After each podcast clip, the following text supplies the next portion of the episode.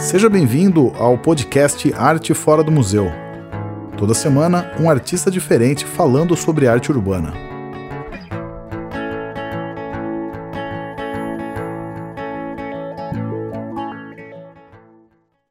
E a minha convidada de hoje é Shermi Ferreira, que me ouve. Olá. Tudo bem? Tá me vendo? Tá me ouvindo? Tá tudo certo? Tá, tá tranquilo. Então tá bom. Fiquei preocupado. Eu falei, caramba, tá acontecendo alguma coisa. Mas que bom que. Não, eu tava achando que era 19 horas. Você jura? Não, 18. Oh. Na minha cabeça tava esse horário. Não, você, você mesmo divulgou esse horário, então não tô maluco. Não. Tá tudo certo. Charme, obrigado. É prazer falar com você virtualmente. Obrigada pelo convite. Espero que em breve nos falemos pessoalmente. É, já vacinados todos e no mundo, no mundo melhor que, com certeza. que se avizinha por aí. Você está em São Paulo nesse momento? Tô, tô em São Paulo agora. Tá, legal. Não, eu tô, eu tô, tô aqui também. É... Mas brigadão mesmo por ter aceito o convite. É... Vai ser um papo muito legal. A gente já queria falar com você fazia um tempo. É... Você foi meio que citada numa live alguns uns tempos atrás aí pelo Mozart da, do Projetema. Projetema. Isso. E aí tinha, já, você já tava meio no radar, você falou, puta, acho que chegou a hora, vamos fazer um, fazer um gancho aqui. E aí vai ser legal conversar com você sobre o Graffiti Queens e também sobre o seu trabalho, né? Acho que as duas coisas. Mas antes de falarmos, né, deixa eu só fazer uma leve introdução aqui a quem você é, né? É, um perfilzinho, se eu falar alguma coisa errada, se me corrija, por favor. Mas a Sherm é grafiteira tá. e idealizadora do Graffiti Queens, nasceu em 88 no Amazonas, filha de paraense e manauara, é também neta de acriana e amazonense, bisneta de baiana e do povo Cocama. Sua, ori Cocama. sua origem indígena é incorporada nos seus trabalhos que procuram valorizar a arte amazonense, trabalhos lindos, aliás, super coloridos e incríveis. Sherm, obrigado. É isso, né? Seu perfilzinho. Obrigada. Ah, é, acho que é Falou bastante de quem eu sou. Bom, vamos falar mais agora. Na próxima uma hora a gente destrincha quem você de fato é. Mas, Charme, antes de, de, de, começarmos de fato o nosso bate-papo aqui, eu queria perguntar como é que você está né, na, nessa pandemia, quarentena, como é que tem sido esse um ano e meio aí praticamente que a gente tem tentado se reinventar, como isso foi para você pessoalmente, né, como isso tem te afetado e artisticamente também, se alguma coisa mudou para você aí nesse no seu processo criativo, se você começou a trilhar novo, no, no, novos lugares, como é que isso, isso foi para você? Acho que primeiro agradecer o convite, né, de participar da live. Boa noite a todas e a todos que estão assistindo e que vão assistir, né, posteriormente. É, sobre a pandemia, ela me fez ter um resgate, na verdade, de quem eu sou enquanto pessoa e principalmente enquanto artista, né? Eu moro fora, eu sou amazonense, a minha família é toda de lá e eu moro fora de Manaus desde 2010. Eu tô desde 2010 entre São Paulo e Bahia. Então, esse ano, quando teve a pandemia, a minha mãe é do grupo de risco e a minha filha mais velha mora no Amazonas, né, com a minha mãe. E aí, como todo mundo sabe, Manaus foi o caos por causa da pandemia, a primeira e a segunda onda. E por cuidar da minha mãe, ela acabou que ela foi para um sítio do meu tio, onde não tinha internet, não tinha contato de nada, que é do outro lado do Rio Tarumã, tem o Rio Negro, e dentro do braço do Rio Negro é o Rio Tarumã. E ela foi para o outro lado do Rio Tarumã e ficou sem contato e ela levou minha filha, porque mora com ela. E eu fiquei meio que desesperada, assim, no começo de julho, de não ter contato com a minha mãe, de não ter contato com a minha filha, só vendo os jornais. E morte, morte, morte, cada vez mais morte. Acabei que eu fui para Manaus, né? Peguei o dinheiro que eu tinha, comprei minha passagem com a minha filha mais nova, fui para Amazonas, porque eu queria estar perto da minha mãe, já que não estava tendo trampo aqui, só tendo esse trampo mais virtual. E eu fui, quando cheguei lá, fiquei um mês do outro lado do rio, numa comunidade ribeirinha, junto com meus tios. E pelo convívio de estar com meus tios, que eu cresci com ele, E ele começaram a falar sobre a nossa infância, eu comecei a ter esse resgate dentro de mim, enquanto uma manauara, né, grafiteira, enquanto uma artista urbana que tá, não está na sua, na sua cidade natal. Então comecei a ter esse resgate de quem eu era enquanto uma pessoa, na verdade, quando uma mulher ribeirinha, porque eu sou neta de ribeirinho, eu cresci com os povos de ribeirinho. Eu comecei a ter esse resgate. Eu só queria dar um beijo para minha irmã aqui, ó, Sara Rebeca. Minha irmã sempre está na minha live. Minha irmã é a melhor. Então, comecei a ter esse resgate, né, de toda a minha infância, da, da convivência com, com meus familiares e como eu ia trazer isso para dentro da arte. Eu fazia um estilo de trabalho que eu fazia 3D, né, o estilo de letra. E quando eu fui para Manaus, eu comecei a ter esse outro resgate de que eu poderia falar do povo ribeirinho, falar do meu estado através da arte. Então, eu comecei a trabalhar, comecei a mudar totalmente meu trabalho por conta disso. E depois eu comecei a também a pesquisar mais sobre as minhas origens, sobre a minha ancestralidade. Sabia que né, eu tinha traços indígenas e eu comecei a meio que a pesquisar, descobri pesquisando que o meu bisavô era cocama só que também eu não sabia e eu tinha muito medo pela minha tonalidade de cor, por eu não viver em aldeia. Eu não falava muito sobre isso e nem tinha tanto no meu trabalho.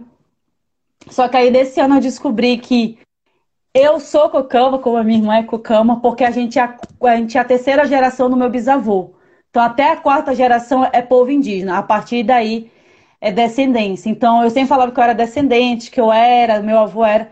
E eu comecei a tomar esse posicionamento depois que eu conheci a Cacique Bia, que era de uma liderança da, do Amazonas. Então, comecei a me posicionar e isso começou a trabalhar sobre. Começou a refletir sobre meus trabalhos, de falar sobre os povos originários, falar principalmente das lideranças indígenas do meu estado, do Amazonas, das mulheres que lutam pelos povos indígenas, como a Samela Saterê, a dona Regina Saterê também, que é mãe de Samela, como a Wanda Ortega, a Bia Cucama e outras mulheres que são lideranças dentro do meu estado. E comecei a trabalhar isso nos meus trabalhos junto com os povos ribeirinhos, também junto com a cultura amazonense, que é isso que eu quero que as pessoas vejam no meu trabalho. Toda essa riqueza que é do povo, tanto do povo nortista, que eu sou uma mistura da, de acriana, de amazonense, de paraense, e também sobre o resgate, não só para mim, enquanto uma pessoa indígena, mas também a resgate da minha família, resgate da minha ancestralidade. Isso começou a, a estar muito presente no meu trabalho, porque fala sobre quem eu sou e sobre a região que eu pertenço e no qual eu orgulho de ser amazonense e hoje em dia eu falo de ser uma mulher indígena do povo Cucama. Muito bem, é legal esse resgate, é legal esse levantar essa bandeira. A gente tem falado isso algumas vezes aqui já, que a representatividade é, explícita nas obras normalmente é o homem branco, é, quase nunca tem mulher, é, ainda mais mulher negra, ainda mais mulher indígena. Né? Então acho que quando você traz essa, quando você mostra de fato esse, é a população brasileira, né? Eu acho que as pessoas começam a se identificar mais assim. A gente falou, não sei se você deve conhecer provavelmente, a gente conversou com o Raiz há uns tempo atrás, né, o Raiz Campos. E, e, aí ele falou que um dia ele, ele pintou um indígena, assim, e aí passou um cara que era, era indígena, ele olhou aquela obra, e ele ficou super emocionado, ele falou assim, cara, eu não vejo, eu não, eu não me vejo em nenhum lugar, eu não me vejo na TV, eu não me vejo em lugar nenhum, né? E aí pela primeira vez ele estava se vendo ali, acho que tem, um, tem uma importância quando você traz isso daí. É, você, você falou que você passou a fazer mais isso durante a pandemia, é isso? Sim, eu tive esse resgate durante a pandemia. Eu falo muito que esses dois anos que a gente vai entrar de pandemia aí, esse um ano e pouco eu tive mais que foi meio que um ano sabático para mim enquanto artista, que eu fui me reconhecendo não enquanto artista, mas também enquanto, enquanto pessoa, enquanto mulher. Eu fui me reconhecendo. Então foi um ano muito de estudo, é, mudei também muito a, é, a técnica que eu usava, eu comecei a estudar muito sobre impressionismo e surrealismo e trazer isso para dentro do grafite. E também é uma coisa que é, que é muito usada nos trabalhos dos de artista amazonense, principalmente da cidade de Parintins. Para quem não sabe, Parintins é a cidade lá que cedia o boi, né? O boi garantido e o boi caprichoso. E quando você entra na cidade, quando você pesquisa sobre a arte na cidade, eu acho que 90% da população paratinense é, é artista. Ou pinta tela, ou trabalha nos carros alegóricos né, do boi, tem uns que estão no Rio de Janeiro e São Paulo por causa da, do carnaval. Mas todo mundo, todo mundo, a cidade toda tem artista. É artista de tudo. E uso muito impressionismo. E eu acabei que tive muito esse resgate, comecei a pesquisar mais sobre os artistas da minha localidade, principalmente da cidade de Patrícia, que são bastante. E eu comecei a levar isso durante esse ano de pandemia. Então, acho que esse, esse ano que a gente teve foi um ano, um ano sabático em todos os aspectos, principalmente na arte, para mim. Esse, é, é, só mandar um recado, quem quiser mandar pergunta para a Shermy, pode escrever aqui embaixo, ela vai responder na medida do possível, claro. Uh, Shermy, é, não vai ser um papo cronológico, tá? Mas a gente vai ficar falando o futuro, tá. passado, enfim, mil, mil, coisas aí. Mas eu queria que você falasse um pouco. É, eu, eu, já estive em Manaus, tá? em, em Belém, assim, eu acho, eu acho é uma cultura muito rica, acho um, lugares é, culturalmente ricos, assim, acho que tem um, tem um, tem uma coisa que chamou muita atenção quando eu estava lendo o, o, seu perfil aqui, que você traz uma, você usa como referência uma, uma escola de Nova York, né, que é uma metrópole, né, que a, a, a, apesar de Manaus ser também uma cidade grande, tá, mas, mas é, é aquilo, né, a natureza quase não existe em, em Manhattan, em Nova York, ali você leva essa referência para Manaus. É, eu queria que você falasse um pouco como que se deu essa, esse choque de, de culturas né, na, no, no seu trabalho, esse, esse tra... imagino que seja um trabalho inicial seu lá, né? Eu só queria dar um beijo aqui pra minha tia. Sabe que eu falei que eu tava lá pode, do outro lado? Pode, pode. A minha tia tá, tá aqui, ó. Aqui, Beth. Tá acessando lá do outro lado do rio? Então, tá não, agora tá na cidade. Ah, tá. Então tá bom. É, então, eu comecei, entrei no mundo do grafite, acho que foi em 2005, 2004, 2005, por aí a cena do, essa cena do movimento urbano, dessa escrita urbana em Manaus começa bem no início da década de 90 lá. Então sempre foi muito forte o movimento, principalmente o movimento de pichação na cidade. No início dos anos 2000 veio o grafite. E quando eu entrei no grafite, foi, não foi nem porque eu queria fazer grafite, na verdade, eu queria ser DJ. E eu comecei a fazer grafite por causa eu sempre tive esse conceito que nós mulheres deve, devemos disputar espaço. Os espaços públicos sempre foram tirados de nós mulheres. Então, tudo que a gente faz é política. Então, tudo que a gente faz, a gente está disputando ideologia, disputando pensamento. E o grafite também é uma disputa. Né? Você está na cidade, você está disputando com os lambe, com a poluição, com as propagandas. E para nós mulheres é muito difícil, sempre foi muito difícil. Então, quando eu comecei a fazer grafite foi por isso, pra, porque eu conhecia mais os grafiteiros, tinha poucas mulheres é, tão atuantes, e Manaus sempre teve mulher, desde a década de 90 no grafite. Só que tá, na, na época que comecei a pintar, tinha poucas mulheres disputando as grandes avenidas. Em Manaus tem uma avenida que é Constantino Neri, que vai da zona norte, da onde que eu moro, para o centro da cidade.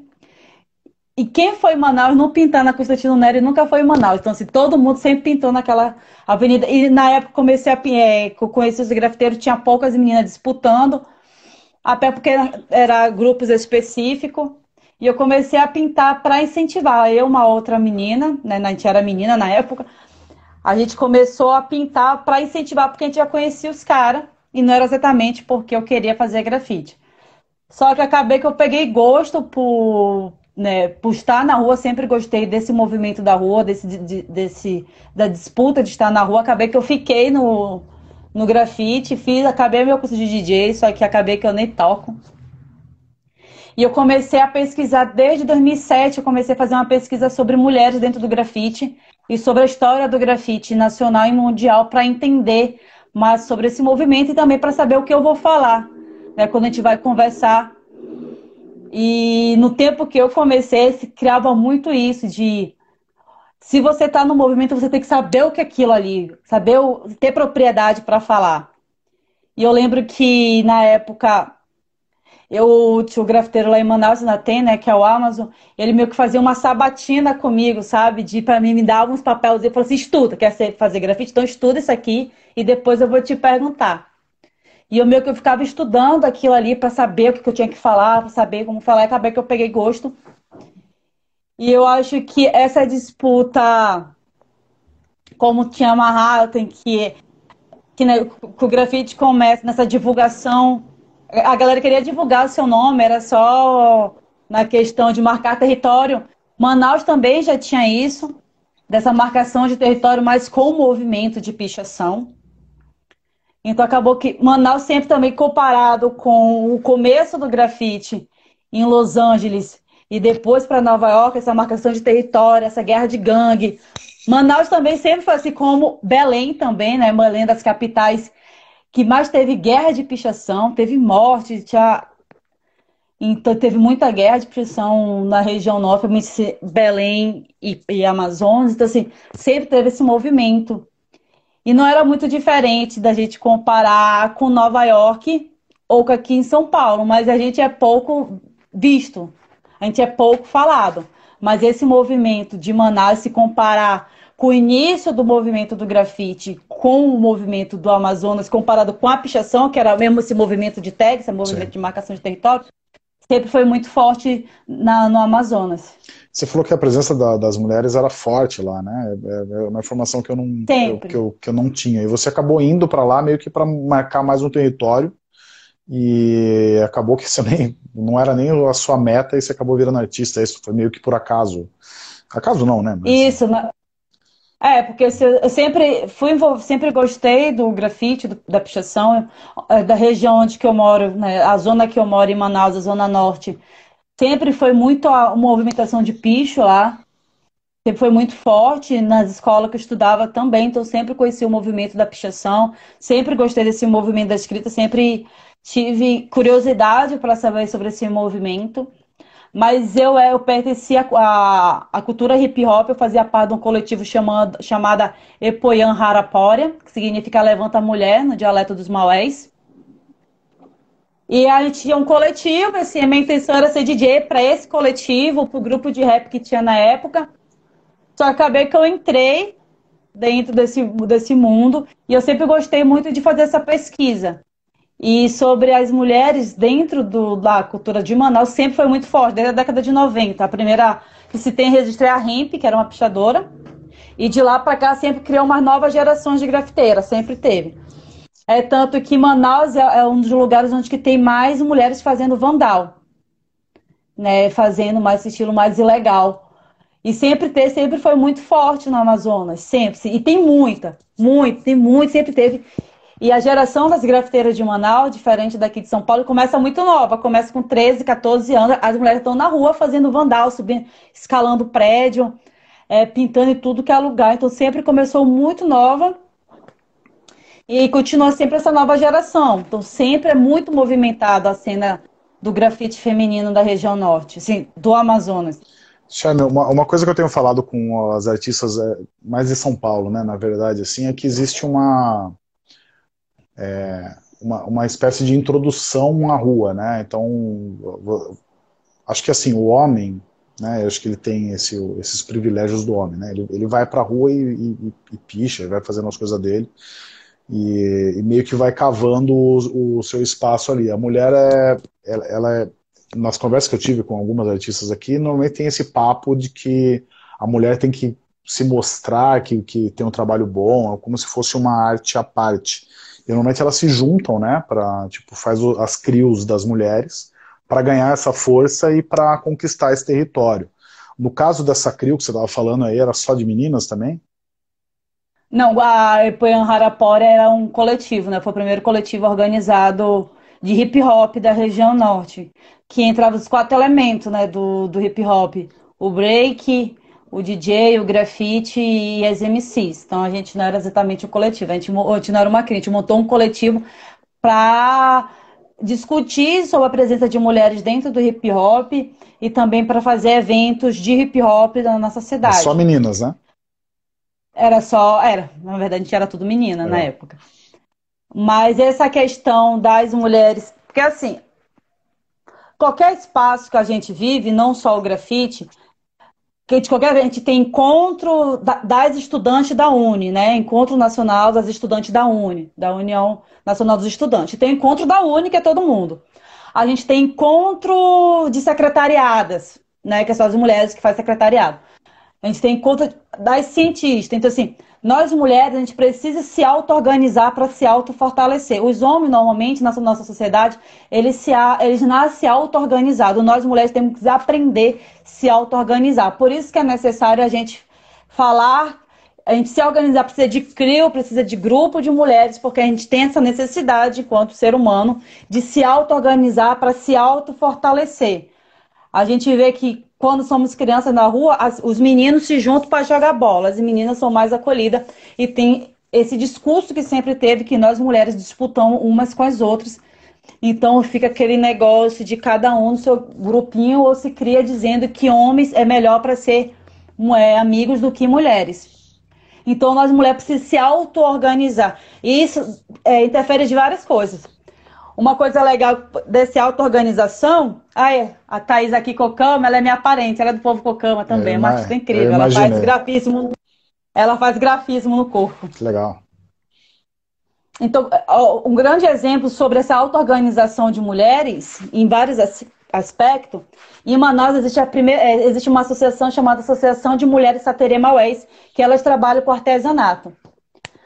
E isso foi criado para as mulheres que saíram dessa, que o branco tirava essas mulheres das suas aldeias, levava para a cidade grande, e elas sofriam vários tipos de violências. A presidente, que é a, a que é a avó da Samela Saterê, que eu não lembro o nome dela agora, se a Thaís está aqui, ela poder lembrar. E ela entendeu que ela precisava se auto-organizar para ela fortalecer as mulheres Saterê Maués dentro da cidade de Manaus. Então, a nossa importância de nós mulheres dentro do grafite se auto-organizar é para isso, para a gente se auto-fortalecer, para a gente se sentir autossuficiente. E para a gente é importante, mesmo que a gente não fale, mesmo que a gente negue, mas para nós mulheres é muito importante a representatividade. Uma mulher está no poder, a gente consegue se ver. Aí se está no poder. É a avó da Samela, Thaís, não é a dona Regina. Então, assim, a importância da gente se auto-organizar, por isso existe a CRIO e existe eventos de grafite focado para mulheres, porque é essa nossa necessidade de a gente se auto-organizar para a gente se auto-fortalecer, sabe? É uma musiquinha que tem que é companheira me ajuda, eu não posso andar só. Eu sozinha ando bem, mas com você ando melhor. Então, essa, essa interligação de nós mulheres é importante para a gente se fortalecer enquanto artista, principalmente disputar a rua. É legal isso que você está falando, porque é, é, eu vou até entrar num. Né, né, você, você, acabou de falar disso de, dessa, desse fortalecimento, né, né, Nas conversas que eu, tenho, que eu tenho feito com as outras artistas também, todas relatam casos de machismo porque é isso, né? Acho que não é o ambiente do grafite que é machismo, que é machista. Acho que a sociedade é machista. A minha mãe. Que a sua mãe tá aí? Oh, tá, que Sônia. Beijo pra mamãe. É, mas, é, mas como eu tava falando, acho que não é o ambiente do grafite que é machista. A, a sociedade é machista, né? Então acho que todos os lugares são machistas. É, e elas relatam casos assim horrorosos, assim, principalmente, sei lá, tá, a pessoa a grafiteira namora um cara que é grafiteiro também, aí tipo, parece que é só o cara que grafita, que ela não, não, não tem esse talento, né? É, você tem algum relato assim de machismo que você viu? E, outra coisa também, acho que comparar machismo é complicado, mas assim, é, da região norte. Um grau. É, você vê diferença da, da região norte para cá, daí, do, nesse meio do, do, do grafite especificamente? É, então, eu sempre falo, são perguntas que eu não respondo. É como é ser mulher no grafite, porque eu sou mulher em todo o âmbito claro. da minha vida, então eu sou mulher. Sim. E como é ser mulher em um espaço totalmente masculino. Também não acredito nisso, porque nós mulheres tá dentro da nossa entrevista. Olha o meu tio, foi do meu tio ontem. Gente, minha família toda tá aqui.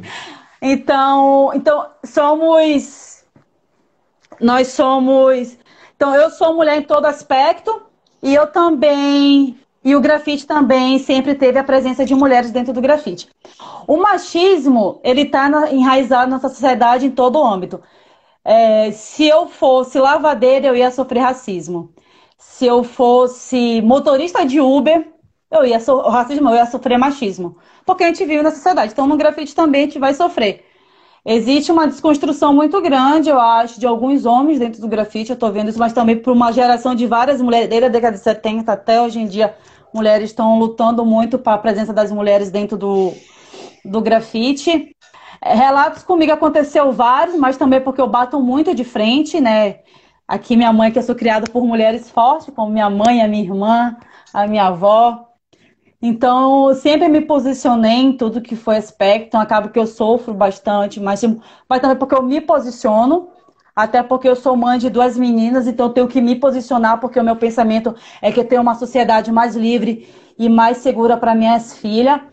Mas eu conheço vários relatos de estupro em eventos de grafite, de meninas né, estarem alcoolizadas, estuprarem. Uh, relato de, do Chile, que um cara chamava as meninas para fazer grafite, elas iam só com eles, estuprava essas meninas, e o cara meio que tem um nome no Chile, então nunca acusaram ele de nada.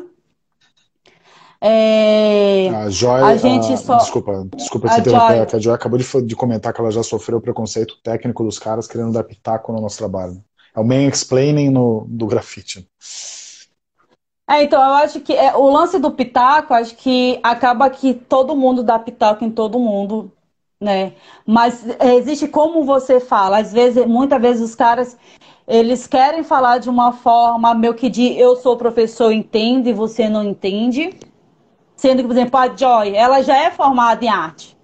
Então, se ela está muito tempo já, muito além do que ela está fazendo. E pelo fato, às vezes, não conhecer a mulher, acaba que a gente os caras chegam para querer ser o professor e às vezes não sabe chegar. Mas de várias situações. Isso, o, o machismo no grafite começa desde a década de 70. A gente tem a, a Lady Pink, que começou a pintar em 1979. E a geração dela e a geração anterior dela, né, da década de 70 ali, como a Shermin 65, elas contam que a mesma coisa que a gente escuta hoje em dia, ela escutava na década de 70 e 80, né? Que era a Lady Pink, por exemplo, começou a pintar em 79. E como ela explodiu, que ela pintava muito, os caras diziam que não era ela que pintava, que era os caras que ela andava, que, que ela só estava pintando porque ela tinha um namorado que era grafiteiro. Muitas grafiteiras não pararam de pintar porque era um movimento sexista, os caras diziam que elas só estavam pintando porque elas estavam transando com outro grafiteiro. Ou que elas só estavam para querer transar com algum grafiteiro. E muitas delas tinham um namorado grafiteiro, queria pintar e eles proibiam. Então, assim, desde a década de 70 até hoje, a gente vê as mesmas coisas que a gente escuta nos mesmos lugares. E às vezes os caras falam que é mimimi quando a mulher bate de frente. Eu tenho uma briga muito grande, eu tenho uma guerra com vários grafiteiros por conta dessa questão de machismo, de homem grafiteiro engravidar mulheres e abandonar, tá? Tem até um que está assistindo a live engravidou uma mulher e abandonou o filho pequeno. E já tentaram me processar pelo meu posicionamento. Então, o movimento no grafite, como o movimento do, do, do, da sociedade, a gente sofre machismo de todos os âmbitos, de várias maneiras. E eu acho que é um passo, mas eu acho que a geração da Shemi, da Uva, da Stone, na década de 70, da, da Michelle, da Bárbara, de Manhattan e das meninas do, de Nova York, até a geração da Lady Pink, que ela fez, sofreu muito machismo, e ela pegou, fez o, o filme O Style, e ela acabou que, por causa do filme dela, teve várias mulheres que grafitaram, e, e, cada vez vem essa geração, então a geração da Yama, que é a primeira grafiteira que se tem registro na cidade de São Paulo, que a gente pode falar a primeira grafiteira do estado de São Paulo, a Yama, que é da Zona Norte, até a minha geração e a geração da, da Joy, que é mais atual, de outras meninas de dois anos para cá, Está tendo uma geração de mulheres se posicionando mais e está tendo também uma geração dos caras ter essa consciência com a importância de escutar.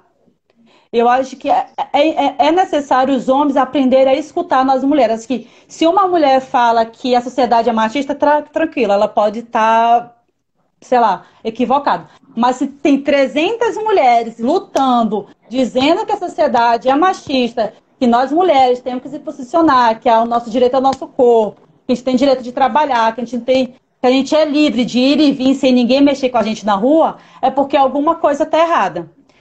E esse e esse posicionamento que a gente teve, por exemplo, na Bahia, os cara, os baianos tiveram a consciência disso. Então, no movimento do grafite baiano é muito tranquilo ser mulher.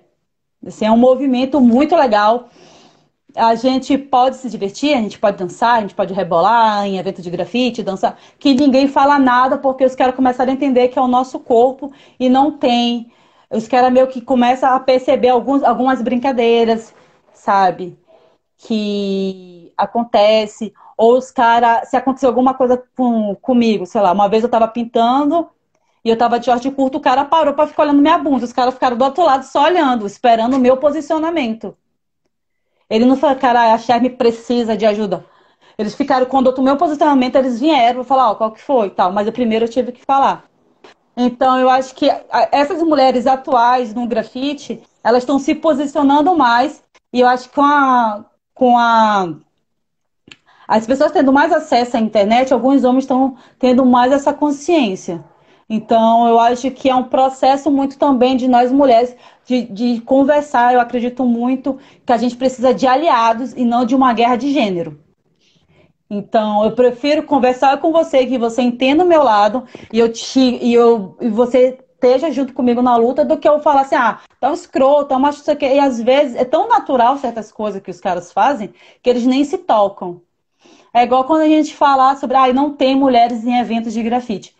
E para alguns caras eles nem percebem. Ele fala que não é mentira, porque é tão natural só ver homem que se ele não vê mulher, se não tem mulher, para eles é normal. Enquanto uma mulher não fala, não, mas espera aí. E tem alguns homens que entendem, e eu acho que isso é normal. Os que entendem, a gente deve conversar. E tem cara que não entende que a gente não pode fazer nada. É igual a gente falar de branco. Tem branco que pode ser aliado na luta é, antirracista, que vai entender, e tem gente branca que não, que é racista mesmo. Então eu acho que essa muito a questão da gente sentar e conversar e tentar mudar pelo diálogo e não pela guerra, e dependendo também da situação. Agora, na região norte é tranquilo também, assim, nunca, a gente nunca nem discutiu sobre, chegou muito cedo, é, chegou muito tarde, na verdade, essa discussão do machismo, do feminismo dentro do movimento do grafite. A questão do Amazonas é muito a pintar, tá na rua pintando, todo mundo te respeita. Agora, é aquele lance, o errado tá errado, errado vai ser cobrado. Eu acho que não tem muito esse discurso que a gente tem tanto no Nordeste quanto no, aqui no Sudeste. Deixa eu aproveitar e ler aqui o comentário da Joy. Ela está falando que o próprio mercado da arte mostra isso, a disparidade de uma obra de arte feita por um homem em relação a uma mulher. Até mesmo na história da arte, a mulher nunca foi vista como protagonista, e é verdade, né? É, acho que mas é como eu estava como eu tava falando, acho que não é uma exclusividade da, do mundo das artes, né? Acho que é qualquer. Não. Você mesmo falou, né? Se você fosse qualquer coisa que você quisesse ser, você ia sofrer uh, da, da, mesma coisa, assim. Eu acho que eu acho importante dar voz a, a, ao trabalho de mulheres. A gente no Arte Fora do Museu a gente tem procurado equilibrar quem a gente chama aqui, chamar bastante mulher também, para não parecer só tipo 50 caras falando de, de arte urbana, sabe? Acho que as mulheres têm um espaço e acho que elas têm que, têm que ser ouvidas, assim. E, Chame, aproveita. Mas eu acho que também a gente pode conversar, também, é, só claro, um parêntese, claro. assim, quando, quando se fala, chama muito mulher, uma coisa que eu também não dou muita entrevista, eu parei de dar. É que, por exemplo, se tem eu e o Bonga, né, que é um cara incrível do grafite. Pro Bonga, vão fazer várias perguntas do Bonga sobre grafite. Quando vão perguntar para mim, vão fazer a mesma pergunta que faz para toda mulher. Como é ser mulher no grafite? Sim. E como eu não tivesse a técnica e ou a pesquisa ou conhecimento que o Bonga tem. Sim. Então, é uma coisa meio que eu já parei de falar. Assim, ah, gente, eu não vou falar sobre isso, porque assim, a mesma coisa que os caras falam, eu também posso falar, porque também eu sou uma pesquisadora de grafite há muito tempo. Eu pesquiso muito sobre grafite, muito, muito mesmo. Deu, deu para perceber. Achei informações muito legais aí. Né? É, e, então, deixa eu só pegar o gancho já para a gente não ficar só, só, só, focado em, em machismo, Sim. né? Acho que, acho que a gente não, pode falar de coisas mais legais. Eu também gosto. Mas é, eu queria falar justamente era do seu estilo, assim, porque o seu estilo chama muita atenção, né? Eu acho que tem um tem uma coisa na, na arte em geral, seja grafite, seja qualquer arte que seja, que é um estilo. Quando um artista chega num estilo, você consegue identificar um estilo, é, é melhor do que qualquer coisa, assim, porque você, você não quer dizer que ele não pare de evoluir, né? Você mesmo está falando, se cada ano, no ano da pandemia, você pegou para se reinventar, fazer coisas novas, mas o seu trabalho ele tem uma cara específica que eu acho muito legal. E eu queria te perguntar justamente de como que foi esse processo até chegar nessa cara de hoje, né?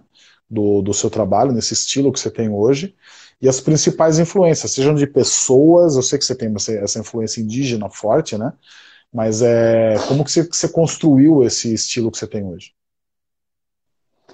Então, eu comecei, eu entrei, né? Eu comecei a fazer essa pesquisa do, como no povo ribeirinho, e quando eu comecei a trabalhar sobre o povo ribeirinho, que tem a ver com o meu. A primeira tela que eu pintei com esse estilo foi para pintar o meu avô. Né? Meu avô ele faleceu é, ano retrasado e ele era capitão de bordo. E eu tenho muita referência, né? Eu comecei a, a querer, a, eu peguei um, eu fiz um estudo sobre fotografia, na verdade eu estudo muito fotografia, principalmente da, de fotógrafo da região norte. E, e eu fiz o meu avô, né, um menininho num barco, em referência a meu avô, porque eu não estava com ele quando ele faleceu e ele faz muita parte da minha infância, né? Vivi muito com meu avô nos barcos dele. E eu fiz para dar de presente para minha tia. A partir daí, eu comecei, eu entrei mesmo nessa, mergulhei, e eu comecei a ver cores específicas, por exemplo, cores do norte. É, é, uso muito, hoje em dia, eu uso muito marrom e preto por causa do, do Rio Negro e dos Solimões. O preto muito por causa do, do, do genipapo, da tinta de genipapo, por tudo que a riqueza que a tinta de genipapo traz. Muito vermelho por causa do urucu, por causa da terra e por causa também da, da luta dos povos indígenas. Trago muito amarelo, muito laranja, que tem a ver muito com solo, muito com planta, muito com copaíba, muito com diroba, muito que tem a ver muito com a minha infância, e tem a ver muito com o norte, muito sobre as comidas do norte. É, trago muito verde. Então, eu trago muito elemento que tem a ver com a fauna e com a flora na, no geral, né? Da, do, do Amazonas e trago isso dentro da, do meus trabalhos para quem olhar ver o norte em tudo que eu estou fazendo. Ver a região amazônica, ver a Amazônia, ver a floresta, ver os povos indígenas, ver o, o povo ribeirinho e também ver a cultura do norte, que eu acho que é muito importante e todo mundo tem que conhecer. E principalmente os próprios amazonenses também ter orgulho do que a gente traz. Eu acho que o nosso estado é um estado muito rico né, como tu falou, muito em cultura. E as referências, que eu, eu, tento, eu estudo muito o impressionismo, mas eu, eu trago muito esses artistas da, do Amazonas. Tem um senhorzinho, gente, tem um senhor chamado Maciel. Ele não tem rede social, mas o trabalho dele é incrível. Eu encontrei de uma galeria virtual, né, que tem em Manaus. E eu comecei, ele trata, ele relata muito sobre, ele, ele, é de Parintins, ele relata muito sobre o cotidiano de Parintins ali, a balsa, os barcos chegando na cidade, a venda das coisas. E ele tem uma pegada muito impressionista. E eu comecei a pesquisar essas pessoas, na verdade, porque para mim eles são minhas referências. Eu sempre tenho essas, eu sempre trago pessoas próximas de mim, da minha região, como minhas referências, e comecei a pesquisar, estudando muita técnica sobre né, impressionismo, que é isso que eu quero trazer para dentro do grafite. Eu acho que tem um grafiteiro que é o, o Ignore, né, por favor, que ele traz muito isso, eu acho o trabalho dele incrível. Se eu não me engano, ele é de São Paulo, eu acho, que está morando em Florianópolis, alguma coisa assim. E o trabalho dele é incrível. Então, assim, de grafiteiro eu tenho ele como referência atualmente né? Tenho muito ele. E também tenho muita referência com os, com os artistas latinos. É, Colômbia, Chile, onde eu possa.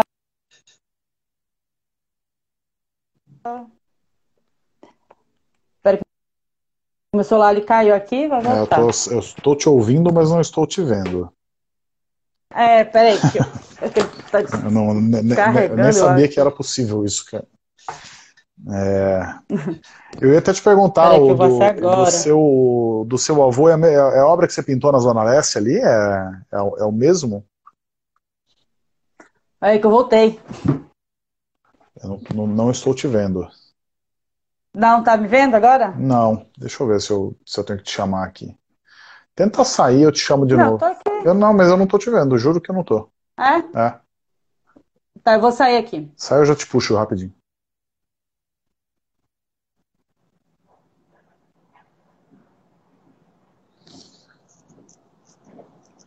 Vamos ver se deu certo.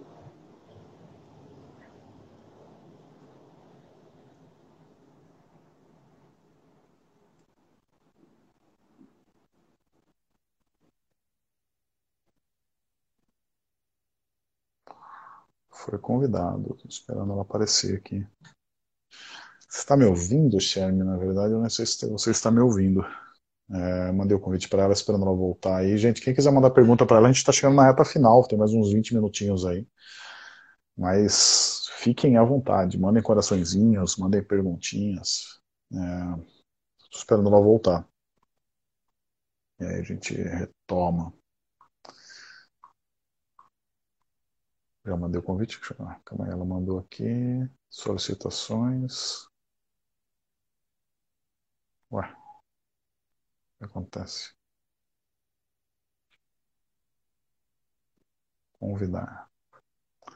Tô te chamando agora aqui. Acabei de te mandar o convite, dá uma olhada aí. Aí, ah, voltei.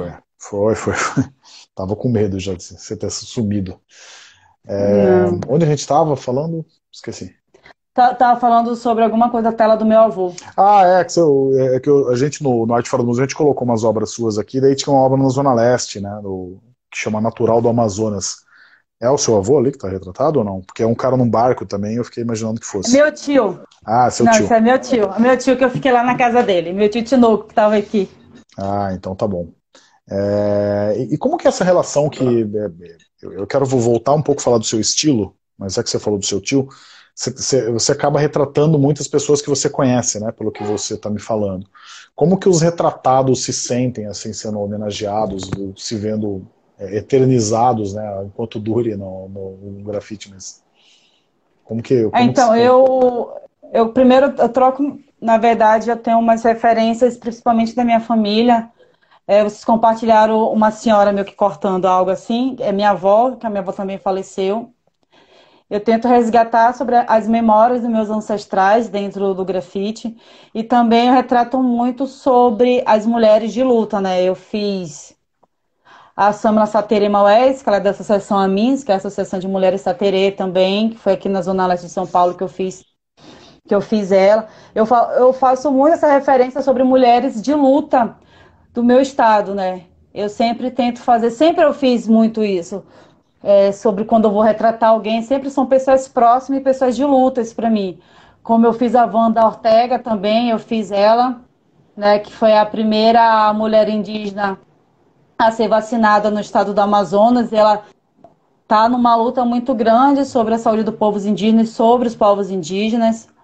Né, também que eu fiz a Samela Saterê também, eu fiz uma outra liderança indígena que agora eu não lembro o nome, que é ela, falando sobre a ancestralidade, é, é ela, a mãe dela e a filha dela. Então, sempre eu retrato muitas mulheres de lutas, sendo elas indígenas ou não, mas principalmente mulheres indígenas, pela narrativa que a gente está vivendo agora. Eu acho que é importante a gente enaltecer sobre essas mulheres de luta e que elas são poucos vistas e elas sempre estão na linha de frente ali nas lutas.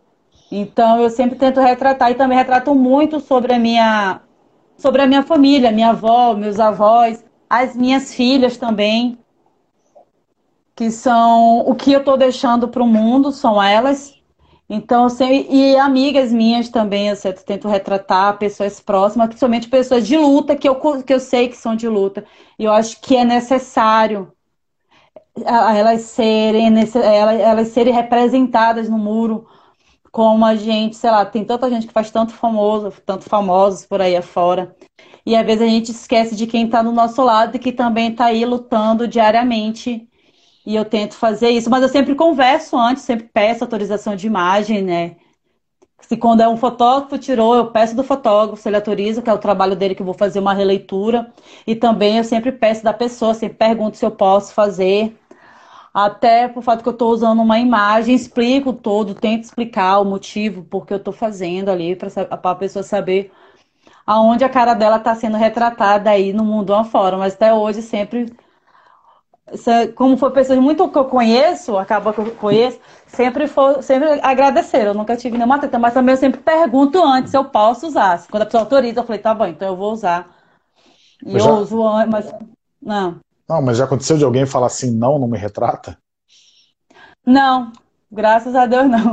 que bom, né? E também são muito pessoas muito próximas a mim, né? Sim, que sim, eu sim. tento retratar. E já aconteceu também de gente te pedir, assim, tipo, faz um desenho meu aí. Não, não. nunca pediram. Que bom. Não. Então, da curadoria só sua, melhor, melhor dos mundos, né? É, voltando um pouco a falar do seu estilo, é, você falou da, das referências de cores, né? Eu achei muito legal esse, isso que você está falando da, das cores que remetem à sua ancestralidade, né? Remetem à sua, à sua origem. Você consegue dar conta disso só com, só com as cores do spray ou você, vai, ou você busca é, outras tintas para conseguir ilustrar isso? O, o, e o que dá o melhor resultado, na verdade? Eu só queria dar um aqui, a de, a de Joena Ticuna, aquela cantora, tá? Do povo tá Ticuna. Cheio de artista hoje.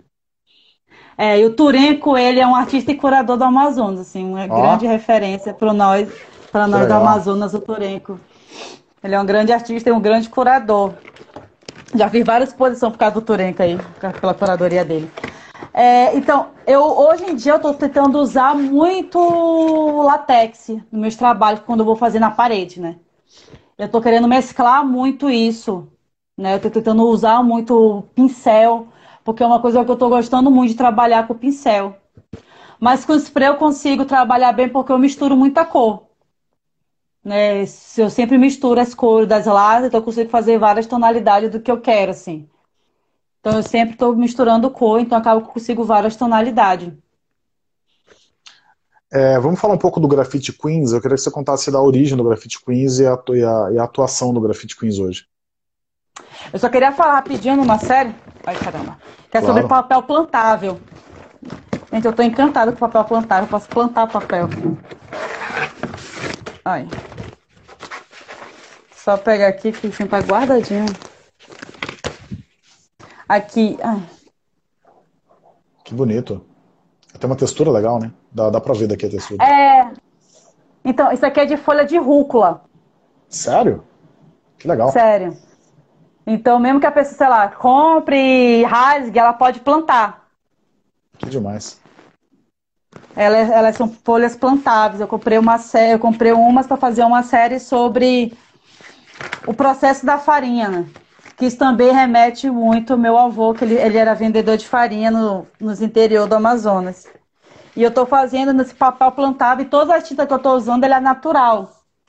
Eu estou usando muito urucu, folha, tinta de folha que eu estou fazendo, tinta de barro também para usar essa coisa mais de sustentabilidade, usar menos coisa para poluir. Já, já poluo muito usando spray.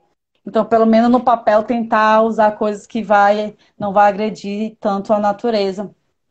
Mas falando sobre o Graffiti Queens, eu sempre movimentei, sempre quis movimentar a cena feminina desde o começo do grafite, quando eu comecei a fazer grafite, pelo fato de eu sempre achar que é necessário nós mulheres estar disputando os espaços.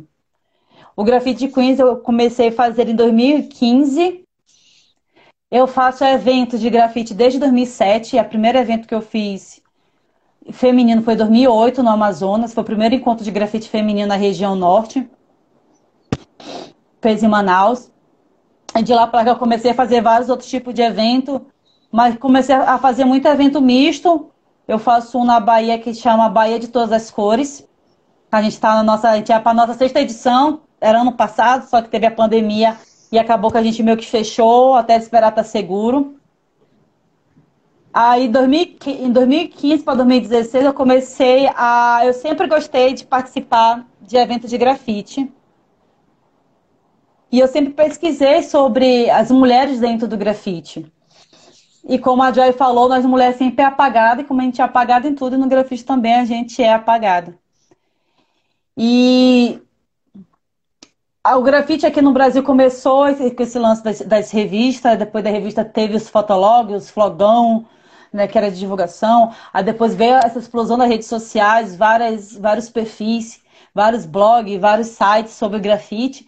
E sempre era poucas mulheres e muitos homens. Eu sempre conheci muita mulher no grafite, sempre pesquisei, sempre teve muita mulher no grafite. Só que nunca tinha, nem na revista, nem nos blogs, nem no site, nem nesses, nos Instagram da vida. E eu comecei a ficar encucada, por que não? E nos que tinha, sempre era a bunda da mulher aparecendo, e o trabalho era bunda, bunda, bunda, mulher, as bundas das mulheres, mulher pintando, e quando era os homens, era os trabalhos dos caras. Nada contra que mulher que pinta aí mostrando a bunda, que eu acho que tem que mostrar mesmo que é bonito.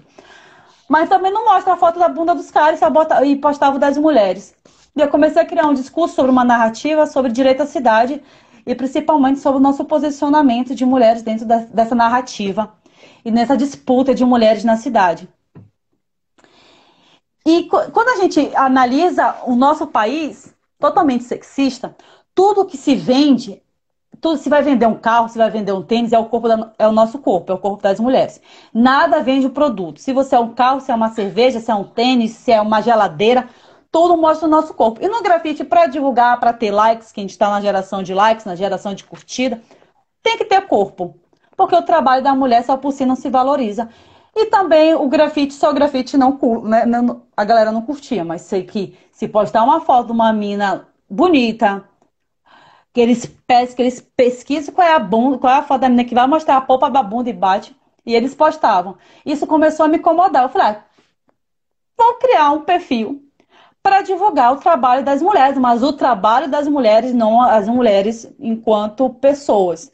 Que é assim que se faz com os caras, divulga o trabalho dos homens, não divulgo eles eles enquanto pessoa.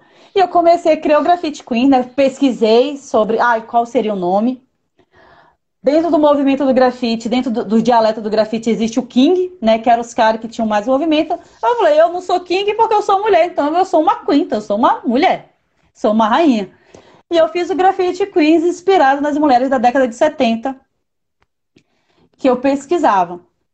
E eu criei o Grafite Queen, era só realmente para divulgar o trabalho das meninas e para criar realmente, para criar uma disputa política, ideológica e de espaço junto com, com, com, os outros espaços de grafite, que não divulgava o trabalho das mulheres e sim só o trabalho dos homens. E eu via muitas mulheres questionando. É, a Bárbara Gai botou bem aqui, ó. O problema não é sobre a bunda, é só a bunda, é querer mostrar só a bunda. E o trabalho fica em terceira opção. É bem isso. Então eu comecei a criar, o criei o grafite para uma disputa. Sempre, eu, eu, sou uma mulher de disputa, disputa ideologia, disputa espaço. Eu acho que nós, mulheres, a gente precisa disso. A gente só está nos espaços porque a gente disputamos, a gente só teve uma mulher na presidência porque foi disputado. Então tudo é muito disputado para nós mulheres e no grafite também vai ser disputado. Infelizmente, a gente vive nessa sociedade de que temos que disputar. Não disputar entre nós e nem disputar com os homens, disputar espaço para a nossa divulgação. Né? Disputar com pessoas, que eu acho ridículo isso. E eu criei o Grafite Queens para divulgar o trabalho das mulheres. Só que aí eu sempre trabalhei, eu sempre fiz muito projeto eh, de eventos de grafite, sempre fiz muita oficina. Já fiz oficina em vários lugares do país, voltado para mulheres. E o Graffiti Queens acabou criando uma outra perna, além de ser só essa revista digital ali, de trabalho. Comecei a fazer entrevistas. Aí depois eu sempre participei de eventos de grafite, sempre participei. E eu via muito discurso de mulheres falando que não participava, que não tinha mulheres no evento de grafite. Eu queria saber por que não tinha, porque eu sempre fui. E eu tenho duas filhas. E eu né, como qualquer outra mulher para fazer qualquer coisa na rua, a gente tem que rebolar. E eu rebolava, mas deixava minhas filhas porque eu sempre quis ir para evento, evento de grafite. E tinha muita mulher que não queria ir. E eu comecei a entender, ouvir os caras falando, ah, porque elas vão porque elas não querem. Mas eu também comecei a ver as mulheres, também comecei a me ver. O porquê elas não vão? Primeiro, se eu, se eu sou mãe, é muito difícil a gente sair com criança. Eu sou mãe solo de duas meninas, era duas meninas pequenas. Eu tinha uma eu grafite queens, a minha filha mais nova tinha 13, a outra tinha 8. Então, para mim era muito difícil pintar, eu tinha que fazer um rebolado uma semana para mim conseguir deixar elas com alguém, até porque eu morava na Bahia e a minha família é toda do Amazonas. A minha irmã mora no, no Rio de Janeiro, então eu não tinha família, eu tinha eu tenho uma família, na verdade, de coração lá, mas eu rebolava. Outra situação é porque nós mulheres, a gente é muito disputar, a gente é criar muito, a gente tem que ser sempre melhor. Se, o, se a gente é boa, mas para a gente estar no espaço, a gente tem que ter três vezes melhor para estar naquele espaço. E se a gente quer estar no espaço de poder, a gente tem que ser quatro, cinco vezes melhores. E era uma outra situação. Tinha os filhos, outra situação. E dos filhos, porque os eventos não acolhem as crianças. A gente vive uma sociedade tão escrota que a gente fala muito sobre que, o, que as crianças são o futuro do Brasil, mas a gente não acolhe as crianças do futuro do Brasil. Nenhum espaço que é criança, nenhum. E um monte de gente não gosta de criança. Então, muita mulher não vai para eventos de grafite porque tem criança pequena, e a criança ela chora, ela, ali não é um espaço de criança, a criança se estressa, a criança quer pegar em tinta, a criança passa tinta no trabalho dos outros. E as pessoas não gostam. E quando a criança chora, a mãe se sente incomodada. E às vezes elas não vão. O ponto dos filhos, porque os eventos não acolhem as crianças.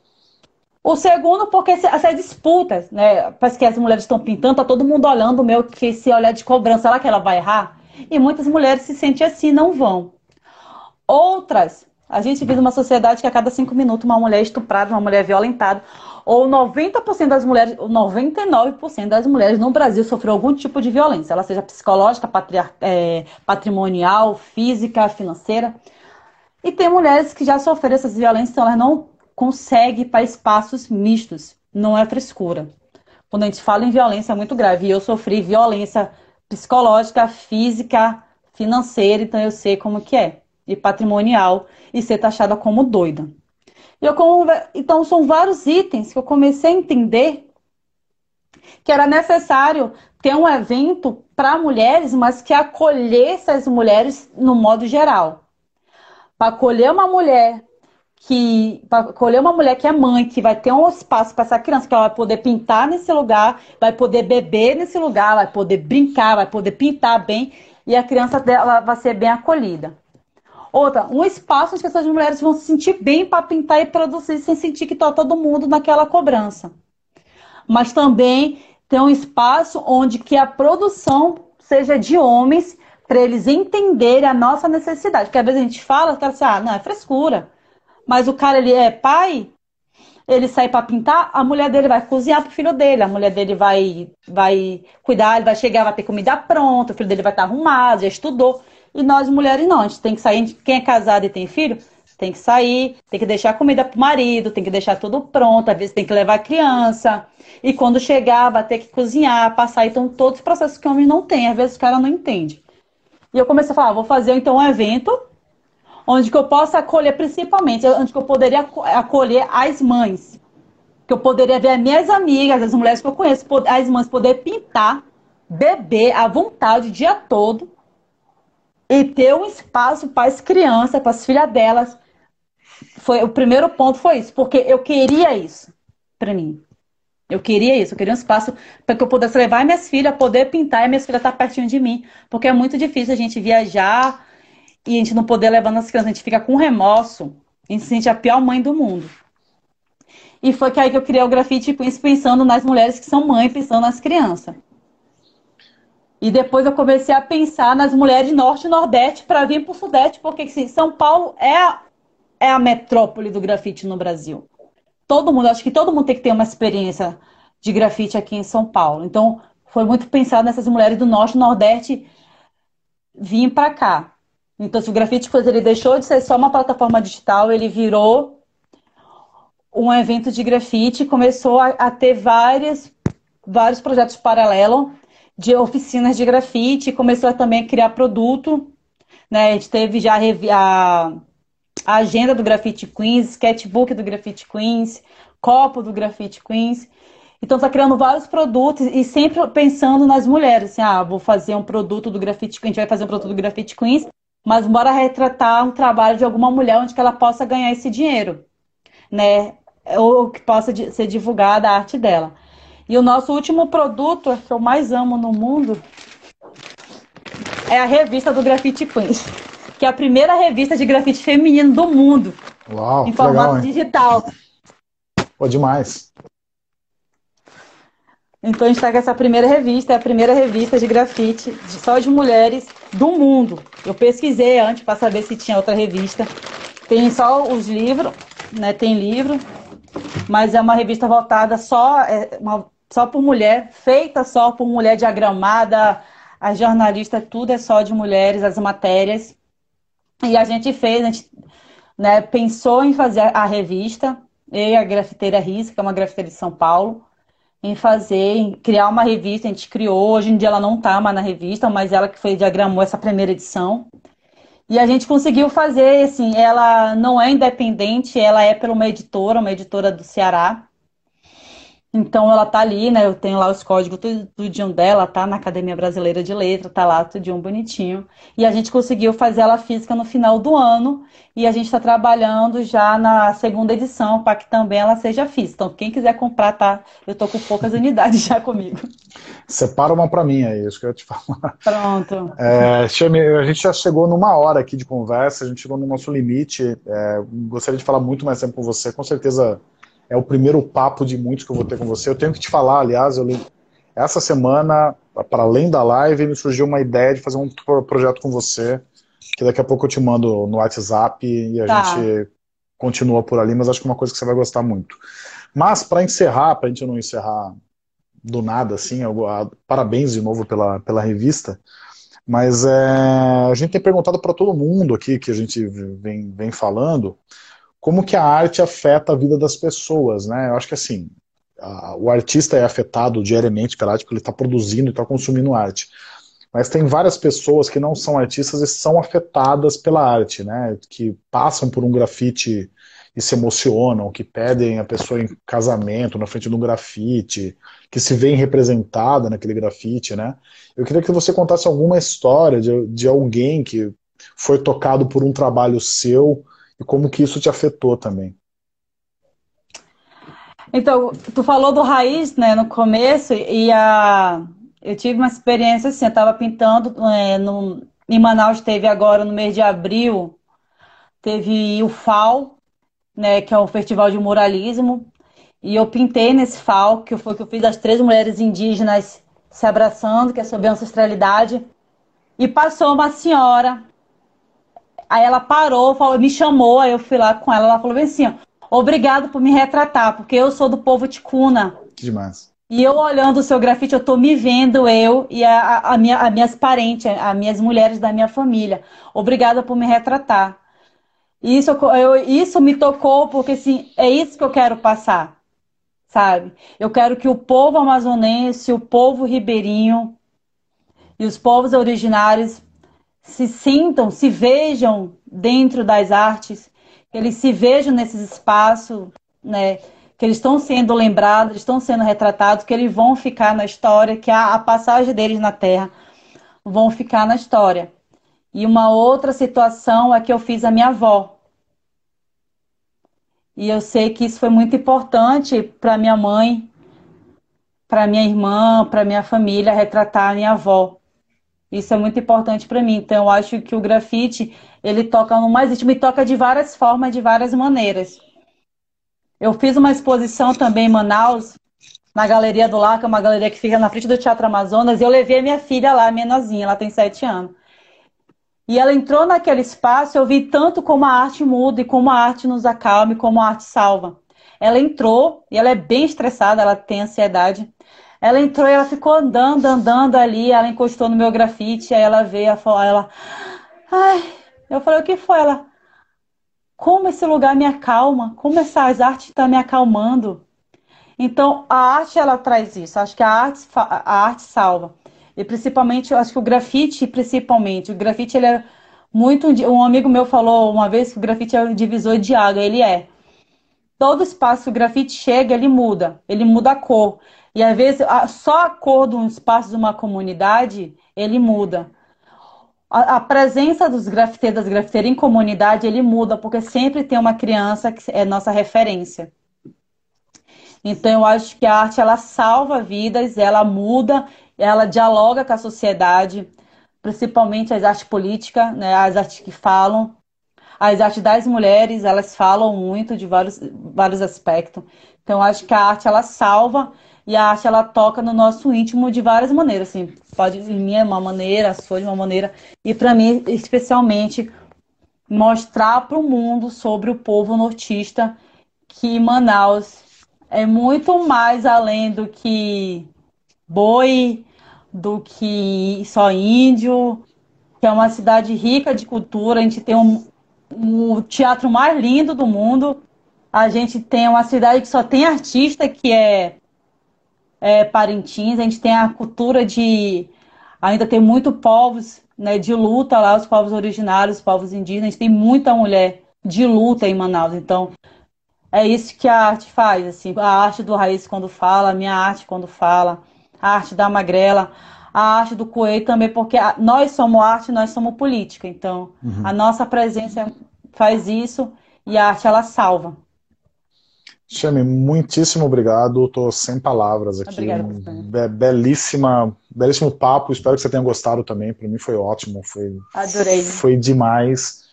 E a arte salva mesmo, a arte transforma. Acho que o, o seu trabalho vem transformando a vida de todo mundo que tem acesso a ele.